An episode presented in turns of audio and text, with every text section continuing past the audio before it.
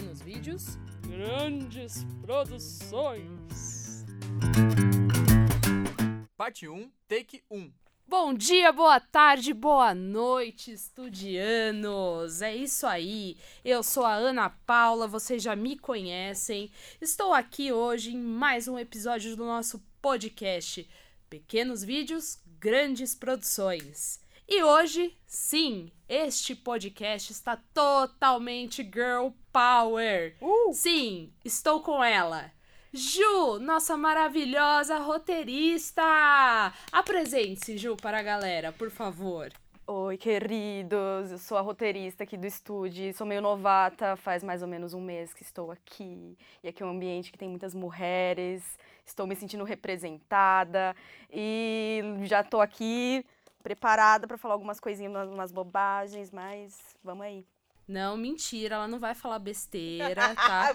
Mentira, vamos sim! Aqui a gente tá pra isso. Exatamente! Se eu falar besteira, me deixa. Gente, estamos com mais uma convidada. Ela não é da produção de conteúdo, mas ela é uma estudiana. Ela é uma estudiana e está aqui conosco. O nome dela é... Débora! Apresente-se, Mulher Maravilha! Bom, também faz pouco tempo que eu tô no estúdio, faz acho que mais ou menos um mês e meio. Eu sou da área de dados, sou cientista de dados. Tá, querida. Muito bem-vinda, Débora, ao nosso podcast. Obrigada. Muito bem-vinda, Ju, ao primeiro episódio de participação e à nossa equipe. Então vamos começar. Hoje vamos falar sobre mulheres. Nosso episódio de hoje vai ser... especial do Dia das Mulheres, meninas. Do Dia das Mulheres. Então, Vamos conversar um pouco sobre o nosso universo feminino, sobre o feminismo. Vamos falar sobre as mulheres incríveis da ciência, do audiovisual. Vamos começar, então, o nosso podcast. E aí, meninas? Primeiro, vamos pensar o que é ser mulher nessa vida?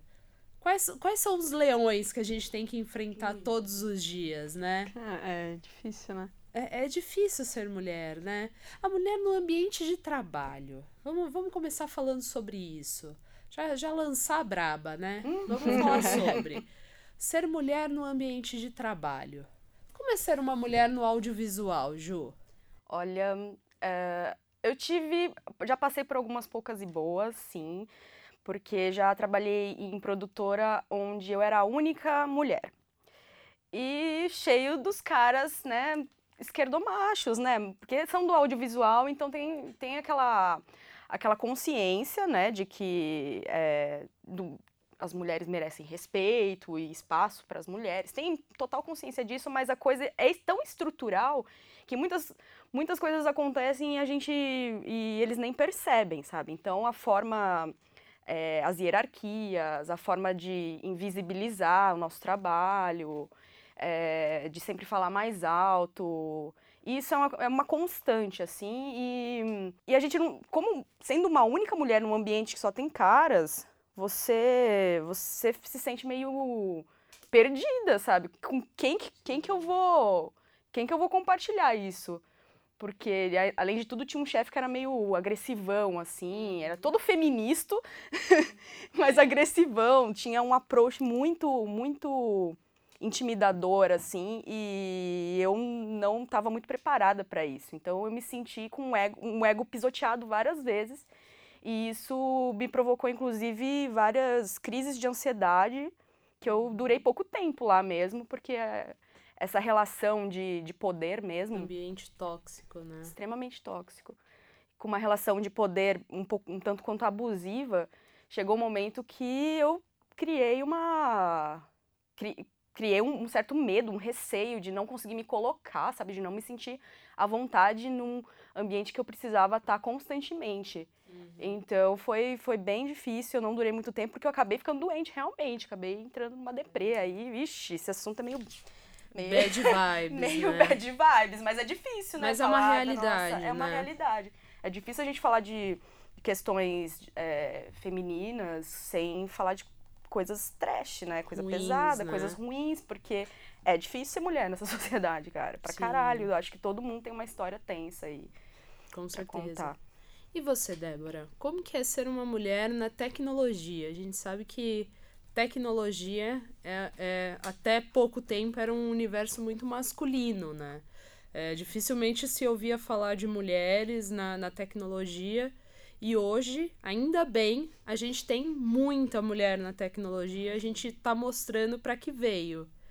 Mas como que foi a sua primeira experiência, assim, seu primeiro contato nesse mundo?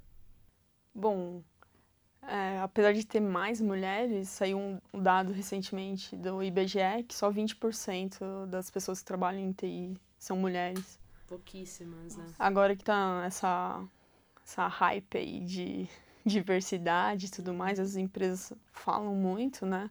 Todo mundo quer e usa o marketing de igualdade, mas na realidade é diferente.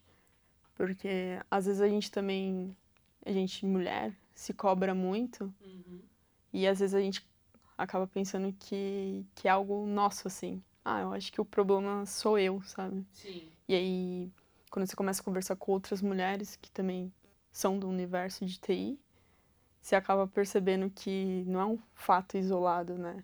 É a realidade. Deveria ser um fato isolado, mas é mais comum do que se pensa, assim.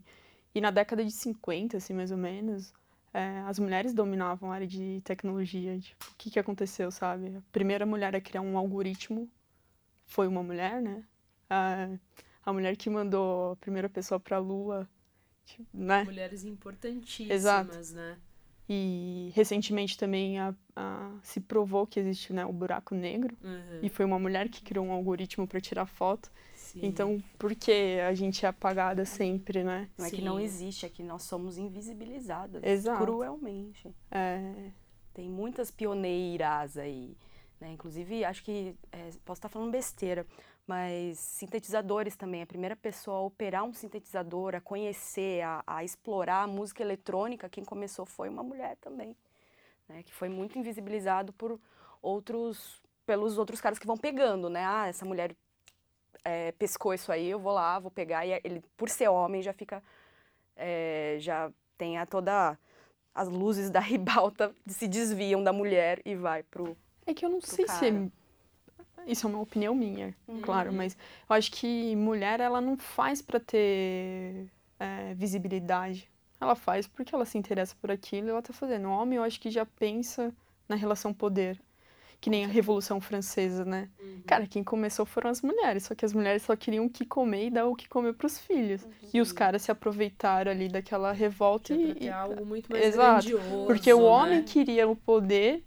E ficou naquela confusão, por onde a gente começa e tal. E as mulheres foram louconas, vamos sair destruindo tudo. E elas foram levando, e o que ocasionou na Revolução Francesa. A mesma coisa que a Revolução Soviética, né? Na época que acho que era soviético ainda, não era Rússia. Não sei. Mas também aconteceu a mesma coisa, sabe? Foram mulheres que estavam lá dispostas. Só que mulher...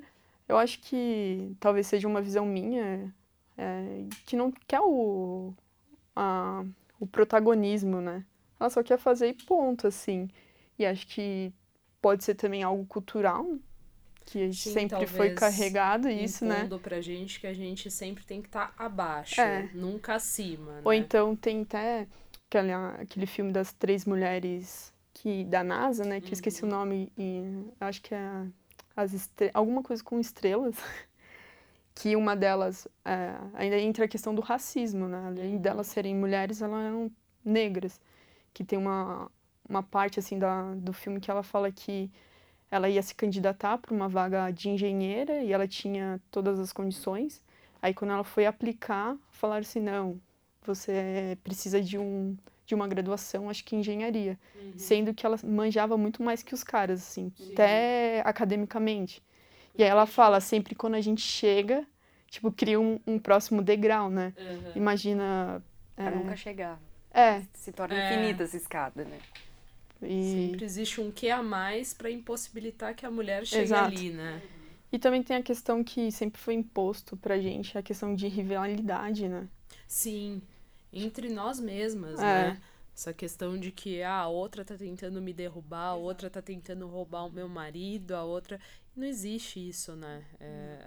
É uma insegurança que acabamos nós mesmas criando por toda essa pressão que a gente sofre como sociedade, todo esse machismo, esse preconceito, condiciona a gente a criar esses tabus na nossa cabeça que não necessariamente existem.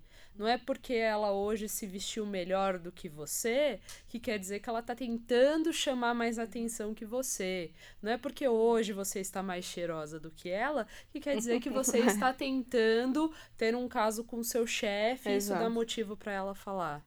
Eu já trabalhei em lugares que tinha uma gerente na época que realmente ela era um pouco como...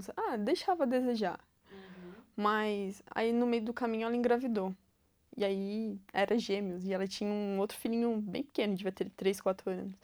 E aí escutava de mulheres da equipe falando que ela tinha engravidado só pra segurar o emprego, sabe? Cara, tipo, no século XXI, quem engravida pra segurar emprego? Por, sei lá, felicidade ou infelicidade, ela teve gêmeos. Olha o custo. Você acha que em 6 meses você vai salvar a sua vida e a vida dos seus filhos... com 6 meses de salário. Não, é mais fácil você ir lá e procurar outro emprego do que ter gêmeos para segurar o atual, que talvez nem seja tão bom assim, exato. Né? E aí a gente escuta cada coisa, assim, que você fala, cara, melhor às vezes, que nem diz minha mãe, melhor ser surdo do que escutar certas coisas, sabe?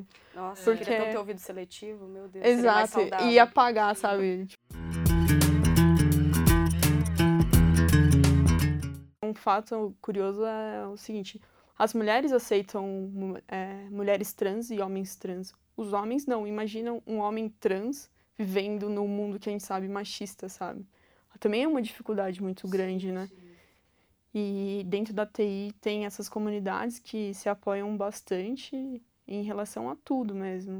De empoderar na questão de, não, cara, você consegue, vamos se reunir, vamos ver juntas, vamos estudar...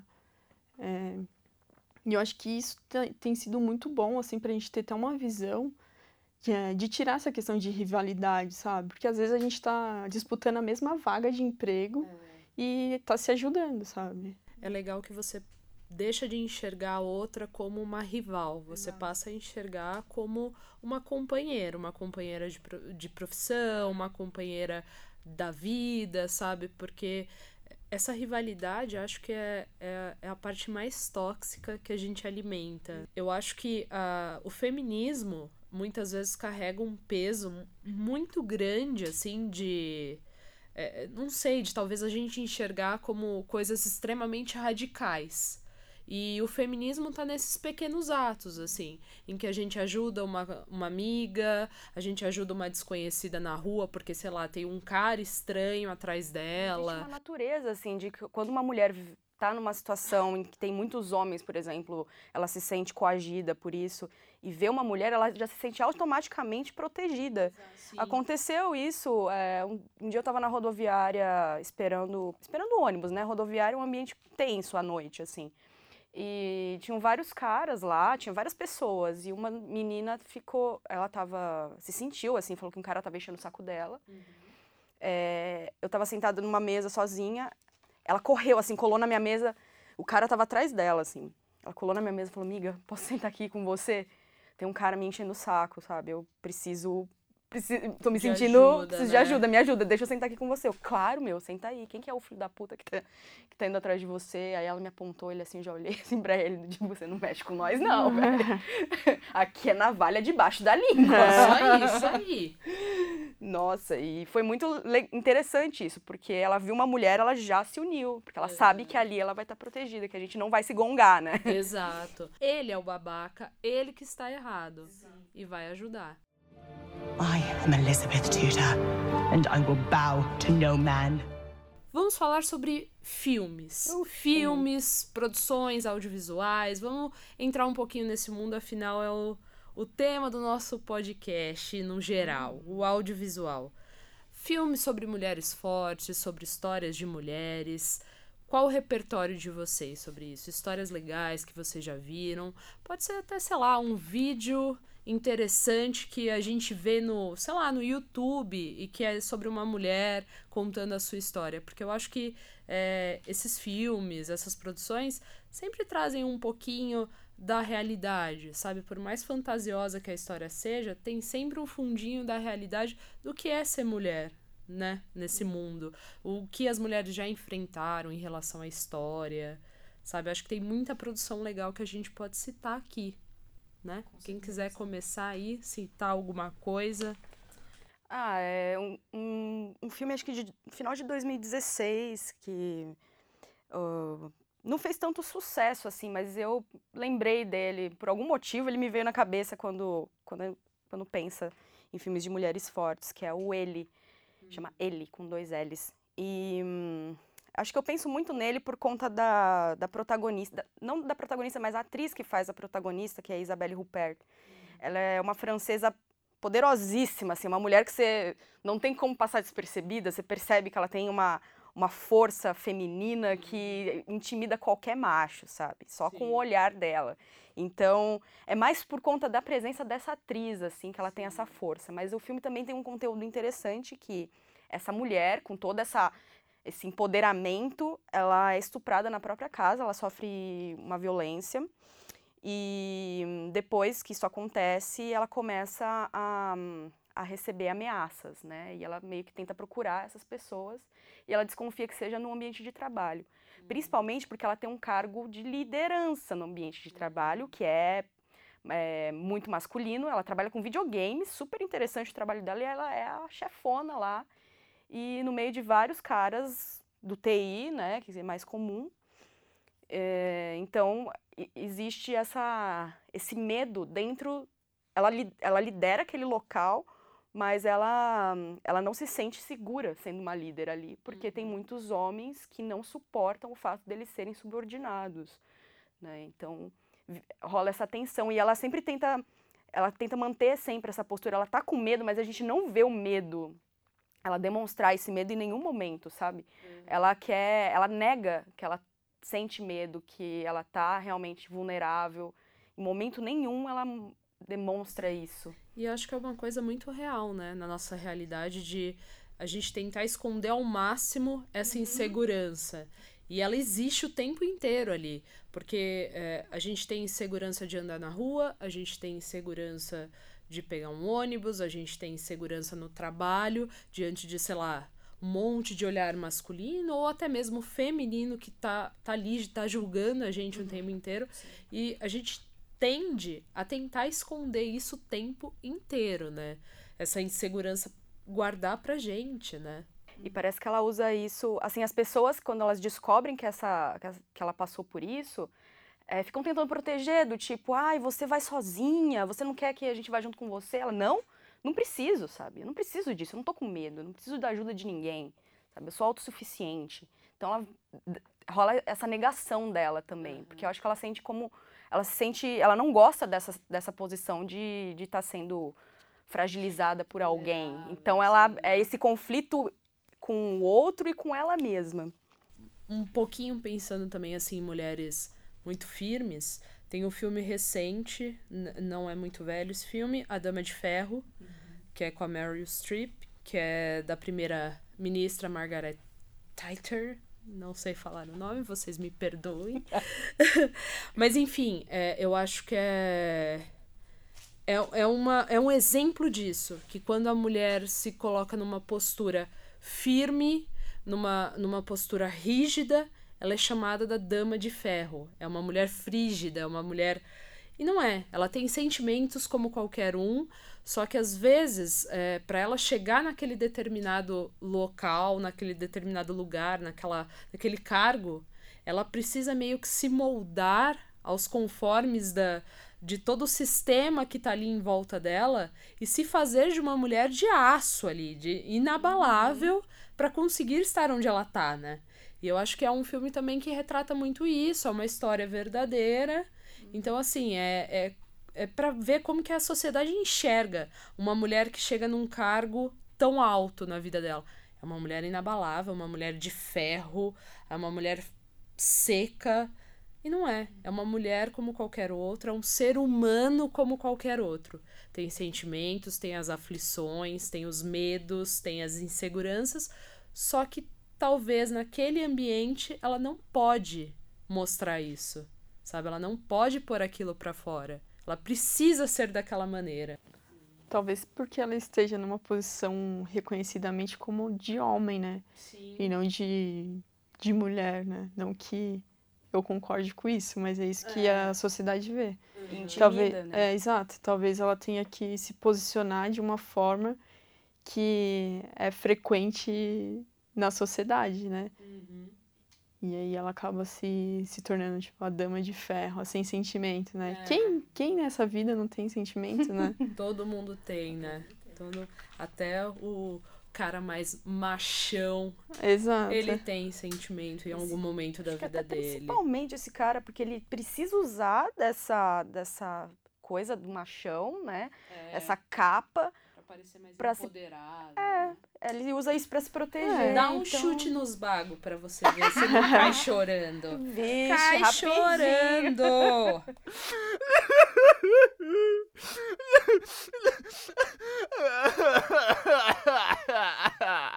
E já entrando no assunto de homens serem frágeis ou não serem frágeis, a gente também pode entrar um pouco no âmbito de questões que retratam justamente de homens trans e mulheres trans. Que temos filmes também, produções que falam sobre isso. Em conversa que entre nós mesmos citamos Meninos Não Choram, A Garota Dinamarquesa. E como a sociedade encara essas pessoas. Porque nós temos os dois pontos. Um homem que escolhe ser mulher porque ele não se sente bem num corpo de homem, ele entende que ele é uma mulher de espírito, ele se reconhece como mulher, né? Exato. E ao mesmo tempo temos a mulher que não se reconhece naquele corpo de mulher. É um homem, sabe?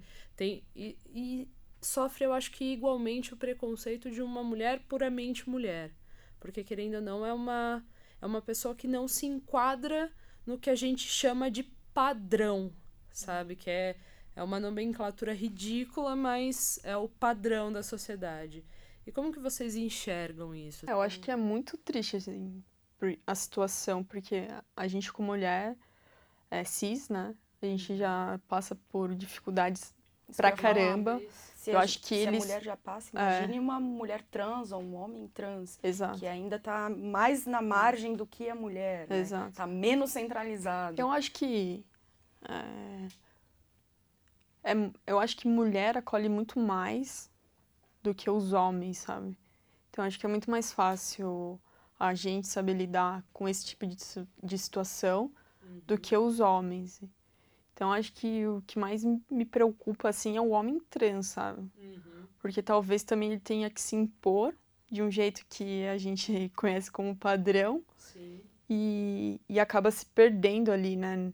Na própria identidade, né? Porque por um tempo ele nunca se reconheceu como mulher, uhum, mas ele viveu um período da vida dele sendo, né? E então ele sabe os dois lados.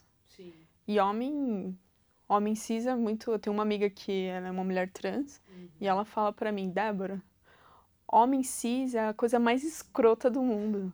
Uhum. Porque ela sabe o que ela passou, sabe? Eu vejo, mas eu não vivencio, né? A gente vivencia o lado do machismo, sim, sendo mulher cis, mas... A gente não foi criado, né? Exato. Mulher. Imagina o conflito que deve ser, assim.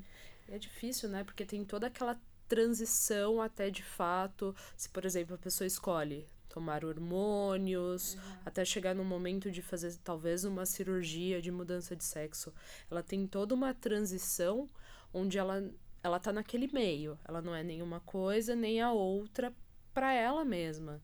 E só que aí a sociedade enxerga, não, você tem o corpo de mulher, então você é uma mulher, você nunca vai ser um homem. Uhum. Tem toda aquele peso, né? Aquele preconceito de falar assim, não, ó lá, ó a mulher ali se vestindo de machinho, porque acha que vai ser machinho.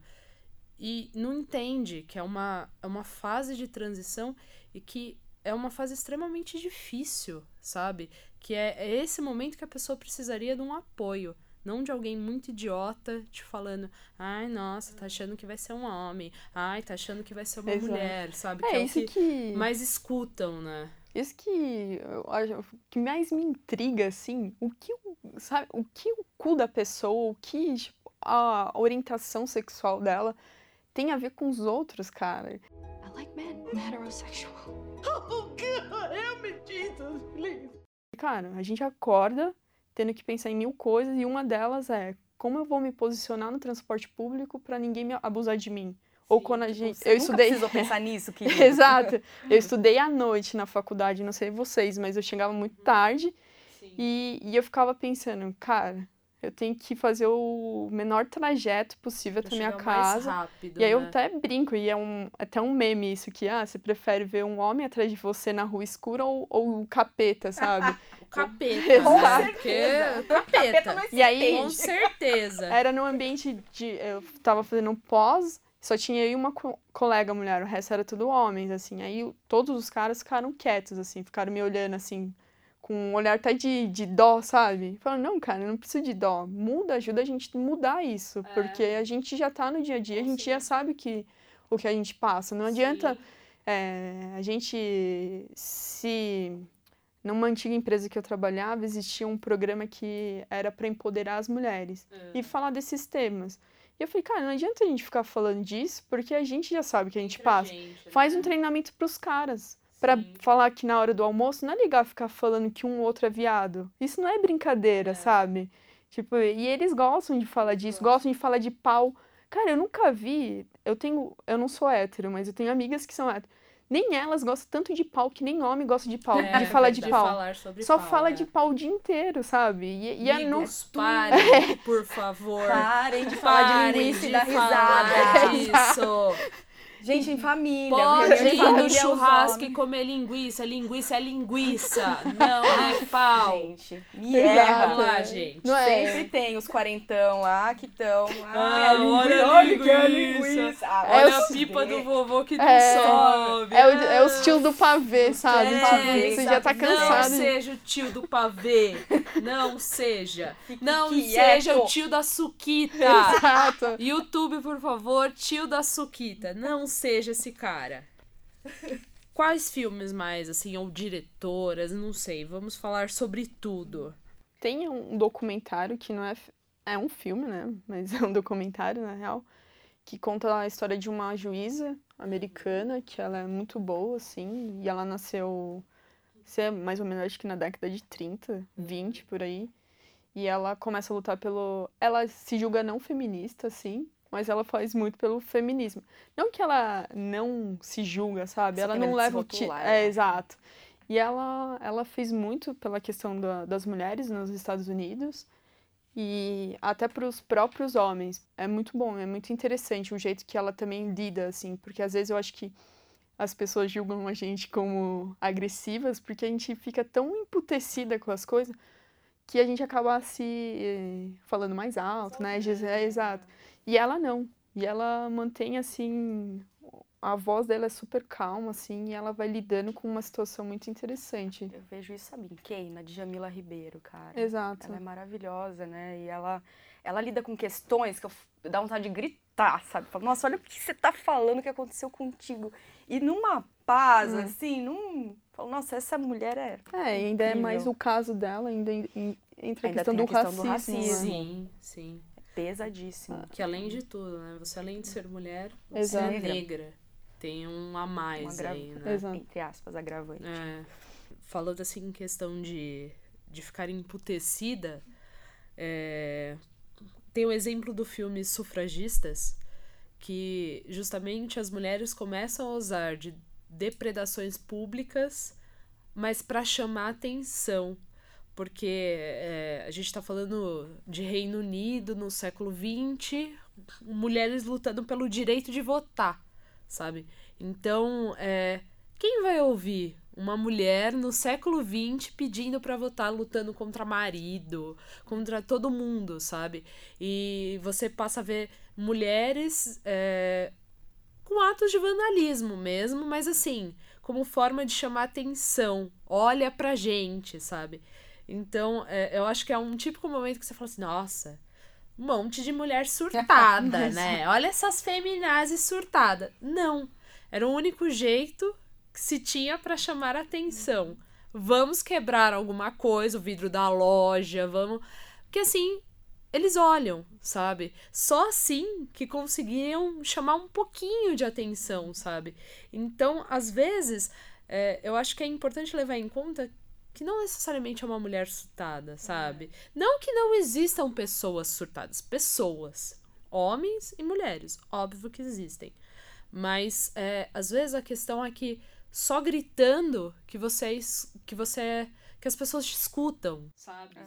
Respeita o nosso lugar de fala, que a gente não vai surtar. Sabe? Que ela chega um momento que ela só entende que ela só vai ser ouvida se ela falar mais alto, sabe? Mais alto do que aquela pessoa que tá debatendo com ela.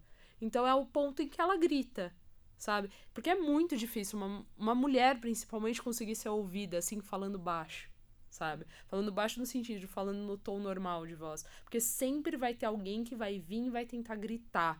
É o típico chefe que vai tentar falar mais alto, vai tentar diminuir na base do grito. E por que que o homem grita e ele não é surtado? E a mulher, sim. Né? Por quê? Porque a gente... Ai, nossa, você tá tão nervosa hoje, você tá de TPM. If you're only human, you don't have it together every minute of every day. Temos o filme da Olga também. Olga Benário, que foi militante, que foi presa, deu à luz em campo de concentração... É outra mulher, guerreira. Sabe? Guerreira pra caramba. Imagina você, uma mulher totalmente oprimida, presa e tendo que dar à luz a um filho no meio dessa loucura toda, sabe? Imagina só a força que você não tem que ter, porque também é outro ponto que é uma grande discussão no universo feminino, né? A maternidade. Até que ponto você se anula por conta dos seus filhos, até que ponto a sociedade enxerga que a mulher, a partir do momento que tem um filho, ela tem que dedicar a vida dela full time ao filho, senão ela não é uma boa mãe, sabe? Se ela tem problemas sendo mãe, ela não é uma boa mãe, sendo que todo mundo tem problemas, o pai é carregado de problemas, né? Mas ele tudo bem, né? Ele ele pode. Ele tá botando dinheiro aqui, então tudo bem, ele pode. Tá tudo bem, ser escroto, o homem. Babaca. Agora a mãe não pode falar um palavrão, nossa senhora, se sair da linha. A mãe tem que ser perfeita o tempo inteiro, né? Sim. Ai, tem um filme, como que chama? É o Florida... Ai, não lembro exatamente o nome, Florida Project, uma coisa assim. E esse filme é a história de uma mulher que ela tem um filho e ela é prostituta. É a única forma que ela tem de ganhar a vida. E ela mora num daqueles... Ela mora dentro do Walt Disney, ali que tem uma cidade próxima ao Walt Disney. E as casinhas que são... e as casinhas que tem ao redor dessa cidade, né? Essa cidade fantástica, são casinhas... pobres, só que elas são pintadas, tem toda aquela coisa do projeto da Flórida, né? E ela mora num desses predinhos aí com a filha, só que ela, para ela poder atender os clientes dela, ela tem que colocar a filha para dormir, ela não tem um lugar para deixar a filha completamente isenta disso, né? E ela se prostitui ali, sabe? A filha tá dormindo, ela tem que usar o quarto dela de alguma forma. E é assim que ela consegue pagar os aluguéis. E entra numa questão muito complicada, que é essa da prostituição, de como isso é visto, né? Ela é vista como uma mãe terrível, né? Como que ela faz isso com a filha. Chega o pessoal do conselho tutelar, pegam a filha dela e tudo mais. Ela passa por esse drama absurdo de ser uma mãe que não tem, sozinha, não tem grana, tem que bancar a filha, tem que pagar o aluguel e não tem para onde ir, sabe? Ela é totalmente desnorteada e ela tem uma uma mágoa muito grande, tem uma raiva muito grande dentro dela de ter que passar por isso, e de estar todo mundo contra ela, de as pessoas estarem querendo despejar ela do lugar, porque ela é uma prostituta, porque ela não paga o aluguel, enfim, porque ela vive nessa vida completamente maluca, assim. E a criança é super feliz ali, sabe? Ela não tá entendendo o que tá acontecendo. É uma criança que acaba sofrendo muito quando essa galera quer tirar da mãe. Naquele filme muito recente agora que tá em alta, até por conta do Oscar, do História de um Casamento, enfim, justamente tem partes que deixam isso muito claro em relação ao peso de ser mãe, o peso que as pessoas colocam nesse papel de mãe, né? Que é justamente, é um casamento que acabou, então tem toda a questão da justiça e tudo mais, e a advogada da mulher, no caso, ela tem uma fala em que ela comenta justamente que a mãe não pode falhar nunca. O pai pode ser alcoólatra, pode ser drogado, pode estar desempregado, mas a mãe... A advogada fala isso? A advogada, não com essas palavras, óbvio, mas é uma fala muito legal, assim, vale muito a pena até pesquisar para ver. E ela fala basicamente isso, que o pai pode ter o que for, mas ele sempre vai ser um bom pai, sabe? Se ele vai visitar o filho, ele é um bom pai. Se o pai faz o mínimo, ele já é um bom pai. Agora, a mãe não, ela não pode surtar, porque justamente a mulher tá começando a ter problemas com o alcoolismo. Então, ela bate nessa tecla que a mãe não pode ter problema nenhum, porque a mãe tem que ser perfeita o tempo inteiro, é isso que eles esperam. E no final tem que estar depilada, que homem não gosta de pelo. Exato, você tem que bater a gilete no azulejo, ó. Por favor. É um peso, né? Te deixa claro o peso que é pra mulher assumir esse papel de mãe. Assim, quando ela escolhe pra vida dela ser mãe, não quer dizer que todos os problemas dela vão desaparecer, a vida vai ser bela. Não. Ela vai continuar sendo a pessoa que ela é. Só que a sociedade esquece disso, né? Às vezes ela nem quer ser mãe também, mas a sociedade impõe tanto isso, que pra mulher ser completa ela tem que ter filho, que ela acaba tendo filho, às vezes ela nem quer. Tipo, ela se sente extremamente culpada se ela não for essa mãe exemplar. Ou então, às vezes, tipo, maternidade, eu acho que fazem um romance muito grande. E falando em romantismo até, agora já puxando o gancho, existe muito também a questão de relacionamentos abusivos, que muitas mulheres sofrem, e sofrem caladas também, um pouco entrando nessa questão de que eu tenho que manter a minha família. Eu acho que hoje a gente está começando a tomar mais consciência em relação a isso. Todo mundo já teve, sei lá, um relacionamento abusivo de alguma forma, ou pequeno ou grande. Eu fui criada dentro de um relacionamento abusivo entre meu pai e minha mãe, assim, uma coisa que me afetou bastante. Meu pai não vai ouvir isso, né, gente? Não pode. Meu pai não escute. A gente vê isso, nossas amigas passando por essa situação, você fala, nossa, por que você tá com esse cara, velho? Se embuste aí, dá um chute nele, mano, você não precisa disso. Para, sabe? A pessoa não enxerga, ela fica naquela bolha da paixão lá e não se liberta dessas crostas da vida. Sim. Pelo amor. Mas às vezes também é até questão financeira, né? Porque a mulher ganha, em média, 70% de um salário de um cara na mesma posição ali.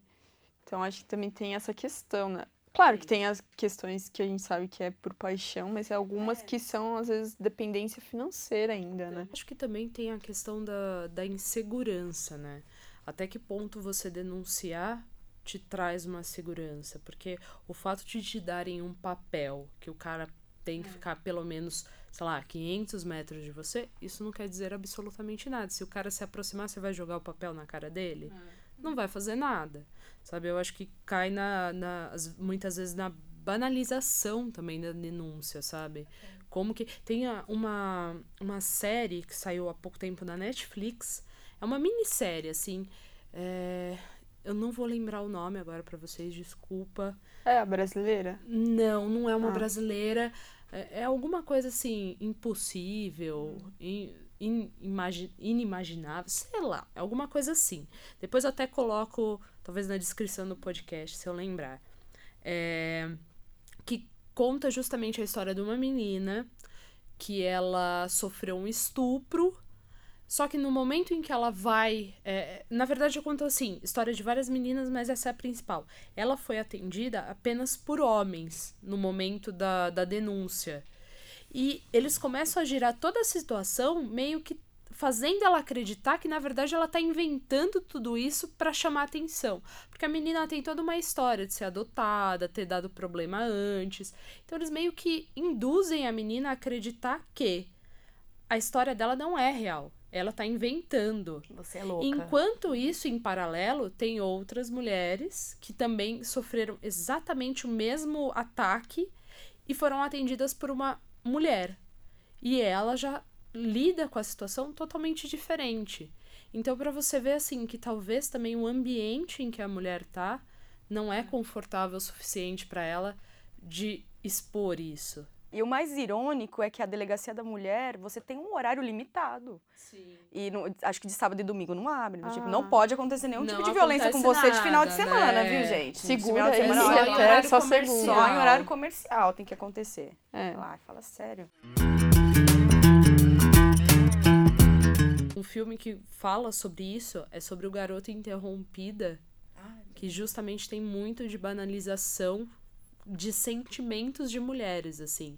Então, tem uma que foi abusada, tem uma que puramente por questão estética, a menina se vicia em remédio, não sei o quê, e ela tem anorexia, sabe? Então, são vários problemas que às vezes são... empurrados, assim, até pelo meio em que você vive, em que as pessoas não levam a sério, sabe? Um padrão de beleza, por exemplo, é algo absurdo, uma violência, sabe? Mental, é uma violência. Né? Dizer que, sei lá, porque você não é magrela, que seus ossos estão aparecendo, você é feia. Ah, não, se você, sei lá, não tem o cabelo comprido, nossa, você não é feminina. Isso é um absurdo, sabe? Isso é um absurdo. Você tem que ter o corpo que você tem, aceitá-lo, e você é bonita da forma que você é. Eu acho que toda minoria sempre vai ser atacada por ser minoria. Se você falha em alguma questão, você nunca vai ser exposto pela falha diretamente que você fez. Geralmente ou porque você é mulher, ou porque você é homossexual, ou porque você é negro, sabe? Sim. Então, acho que a luta... da minoria que eu digo é de direitos, né? Se a gente for se unir, a gente pra caralho, assim. Então... por isso que eu falo minorias entre aspas, né? Porque... minorias em direito, na verdade, porque... em direito, sim. Porque... e aí a gente sempre vai ser atacado. Eu já fui atacada, assim, tipo, sim. Sabe? Porque pessoas do seu tipo, vulgo sapatão, sabe? Uau. Tipo... do seu tipo. É, do seu tipo, da sua laia. São mais sentimentais e mais inseguros, sabe? Cara, não tinha nada a ver a situação e, tipo, eu fui atacada por ser lésbica, sabe? Então, eu acho que muitas pessoas também, ou também tá a questão racial, né? Ou por ser mulher, às vezes você erra, tipo, ou você tá num dia mais ali infeliz da sua vida, você muito sensível, exato. Né? Muito, muito sensível. Vocês acham que, por exemplo, quando a gente fala sobre temas que são femininos, o certo são mulheres falarem sobre esses temas ou homens podem também falar sobre esses temas? Porque, particularmente, eu acho que tem uma grande diferença quando qualquer tipo de coisa, assim, é um texto ou um vídeo, um filme ou uma série. Está falando sobre um assunto feminino e é tratado por uma mulher, e está falando sobre um assunto feminino e é tratado pelo homem. Não que não tenham produções boas quando se é um homem que fala, mas existe essa diferença, não existe? Até interessante, porque eu estava procurando alguns filmes diretoras, né, de cinema, mulheres, falando sobre mulheres. E é incrível como você vê muitos dos filmes que eu tava pensando, filmes que falam sobre mulheres empoderadas e tudo mais. E eu vou ver a pessoa que dirigiu é um homem, grande parte deles. Uhum. E são filmes ótimos, são filmes maravilhosos. Eu falo, nossa, adoro esse filme, vai ver um homem que fez. E tudo bem, sabe? Eu acho que, claro, é muito diferente quando uma mulher trata desse assunto, e aí entra a questão do lugar de fala. Você quer falar sobre assuntos feministas, femininos, Então, se coloque no seu lugar de homem privilegiado, branco ou negro. Se coloque no seu lugar, sabe? Entenda dos seus privilégios e fale dentro desse local onde você pode habitar, sabe? Ao contrário disso, vira mansplaining, vira coisas extremamente problemáticas que acabam invadindo um lugar que a gente tem pessoas que têm muito mais propriedade para falar, que são as mulheres, para falar de mulheres, sim, sabe? Acho que uma coisa é a vivência, né? Sim. E outra, claro que também não exclui o cara falar, porque acho que o lugar de fala, acho que todo mundo tem, assim, só que uns têm a vivência e o lugar de fala, uns só tem o lugar de fala. Eu acho que outro exemplo era um que nós estávamos comentando aqui antes de começar a gravação, justamente daquele filme super polêmico, Azul é a Cor Mais Quente, dirigido por um homem. Eu até pesquisei aqui o nome dele, porque eu não sei falar, gente. É Abdelatif, sei lá. É esse cara aí. É tipo Xalá, né? Entendeu? É tipo um clone, né? É. Mas assim, ele é um homem que dirigiu um romance. Tudo bem, não tiro o mérito do filme. É um bom filme, tem as suas partes boas, tem... Mas assim, para deixar um pouco explícito a questão da visão masculina e feminina, até do romance lésbico, né? Ali é um romance puramente carnal, sexual, tem um peso muito grande em relação a isso. Claro, não é dizer, não, gente, todo mundo transa, óbvio. E mulher também, eu tenho uns amigos que eles, na época da faculdade, eu tenho uma amiga até hoje, minha amiga, e, cara, ela era super vaidosa, eles ficavam chamando ela de vagabunda. Eu falei, cara, vagabunda por quê? Ele é um jeito dela. Eu falei assim, cara, vocês não gostam de comer? A gente gosta de dar, e qual o problema disso, né? Exato! Obrigada! Ouviram? Então tá. Arrasou. Gente, então, justamente isso, sabe? O quanto é carnal aquele romance. E aí a gente entra num filme mais desconhecido, Retrato de uma Jovem em Chamas, que é pela Celine, é uma diretora, e ela também trata do assunto de um romance lésbico, porém ela tem toda a sensibilidade de mostrar que... como qualquer relacionamento, a coisa tem, sim, sua parte carnal. Obviamente existe a parte carnal, mas assim, todo aquele cuidado, aquela sensibilidade, vamos nos conhecer, vamos desenvolver um amor, vamos desenvolver uma relação. Eu acho que isso deixa muito nítido a sensibilidade feminina em relação a falar sobre relacionamentos no geral e acho que sei lá, não é brutalidade a palavra, mas não sei, aquela coisa mais chocante do homem, não, eu vou mostrar que todo mundo transa pra caramba, vamos botar aí todo mundo, viva, oba, sabe? E talvez deixar um pouco de lado essa parte do romance, quando é romance é mais mamão com açúcar, então se eu não quero falar especificamente disso, quero fazer a coisa mais nua e crua, então vamos botar todo mundo aí no... Mas esse caso desse filme específico, uma atriz, ela denunciou, né? Que ela sofria... as duas, né? Sofriam assédio, né? É gravíssimo, né? O que rolou ali. Sim. Até que depois que... Eu acabei não vendo o filme, porque eu fiquei sabendo disso, eu meio que perdi o tesão de ver o filme. Dizem que o livro é muito bom. Existe o livro, e o livro é bem legal, assim. Se você tem interesse em saber a história e não ver o filme, o livro é bom. Agora, um último ponto, assim, pra fechar o podcast, que eu acho que a gente já tomou bastante tempo, né? Falar sobre sexualidade feminina. O que vocês acham? Ainda é um tabu, certo? Falar sobre sexualidade feminina mais do que falar sobre sexualidade masculina. Afinal, os caras vão no churrasco, olham a linguiça e falam de pau. Essa é a sexualidade. E a gente, né? Posso falar de um filme bem inusitado que fala disso? Pode. Com certeza, a gente gosta, adora coisa inusitada. O Exorcista, cara. O Exorcista, ele é um filme de terror, né? Um clássico do terror. E ele fala sobre... É uma menina que tá se tornando mulher. Ela que recebe o demônio. Isso é metafórico. Sim. É como a família religiosa vê aquela menina se tornando uma mulher. Essa transformação do corpo. Até a fase da menstruação, Exato. Né? Sim. Ainda é um tabu. A sexualidade até hoje, cara. É comparado a uma coisa demoníaca. Né? Então a menina tá com o demônio no corpo porque ela tá se transformando numa mulher. Eu acho isso genial, assim. É um homem que fez, mas eu acho essa metáfora maravilhosa. Eu gosto de enxergar esse filme por esse viés e perceber que O Exorcista é um puta filme. Não é porque dá medo, não é só por isso. É porque ele trata de questões políticas e do feminino, assim, de forma metafórica sobre isso, de uma forma muito interessante, assim, que muita gente não vê, né? Eu sei disso, não porque, eu vi, sabe? Enxerguei isso, mas... Porque eu li sobre isso, porque eu gosto de filme de terror e, por acaso, eu li sobre isso, assim. Mas não é óbvio, realmente é uma coisa que tá em segundo plano e é interessante pra caramba. Porque eu acho que até hoje é desconfortável pra gente, mulher, falar de sexo, né? E chega pra um cara e vai falar abertamente de sexo pra ele, o cara fica coado. Chega pra um cara e fala assim, não, eu vou me encontrar com você porque eu tô a fim de trepar. Exato. O quê? O cara entra em parafuso. Você dá? Meu Deus, eu não sou o seu primeiro? Ah, não acredito. Eu não sou sua Cinderela, desculpa, amor. Eu estou mais pra Fiona. Exato. É foda isso, né? Porque os caras não sabem lidar. Não, os caras, eles...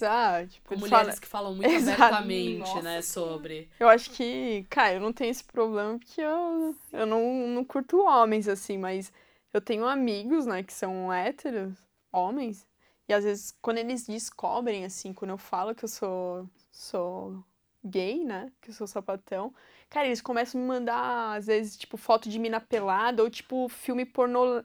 Eu falo, cara, tipo, eu gosto de mulher, mas eu sou mulher, sabe? Não é isso que me atrai.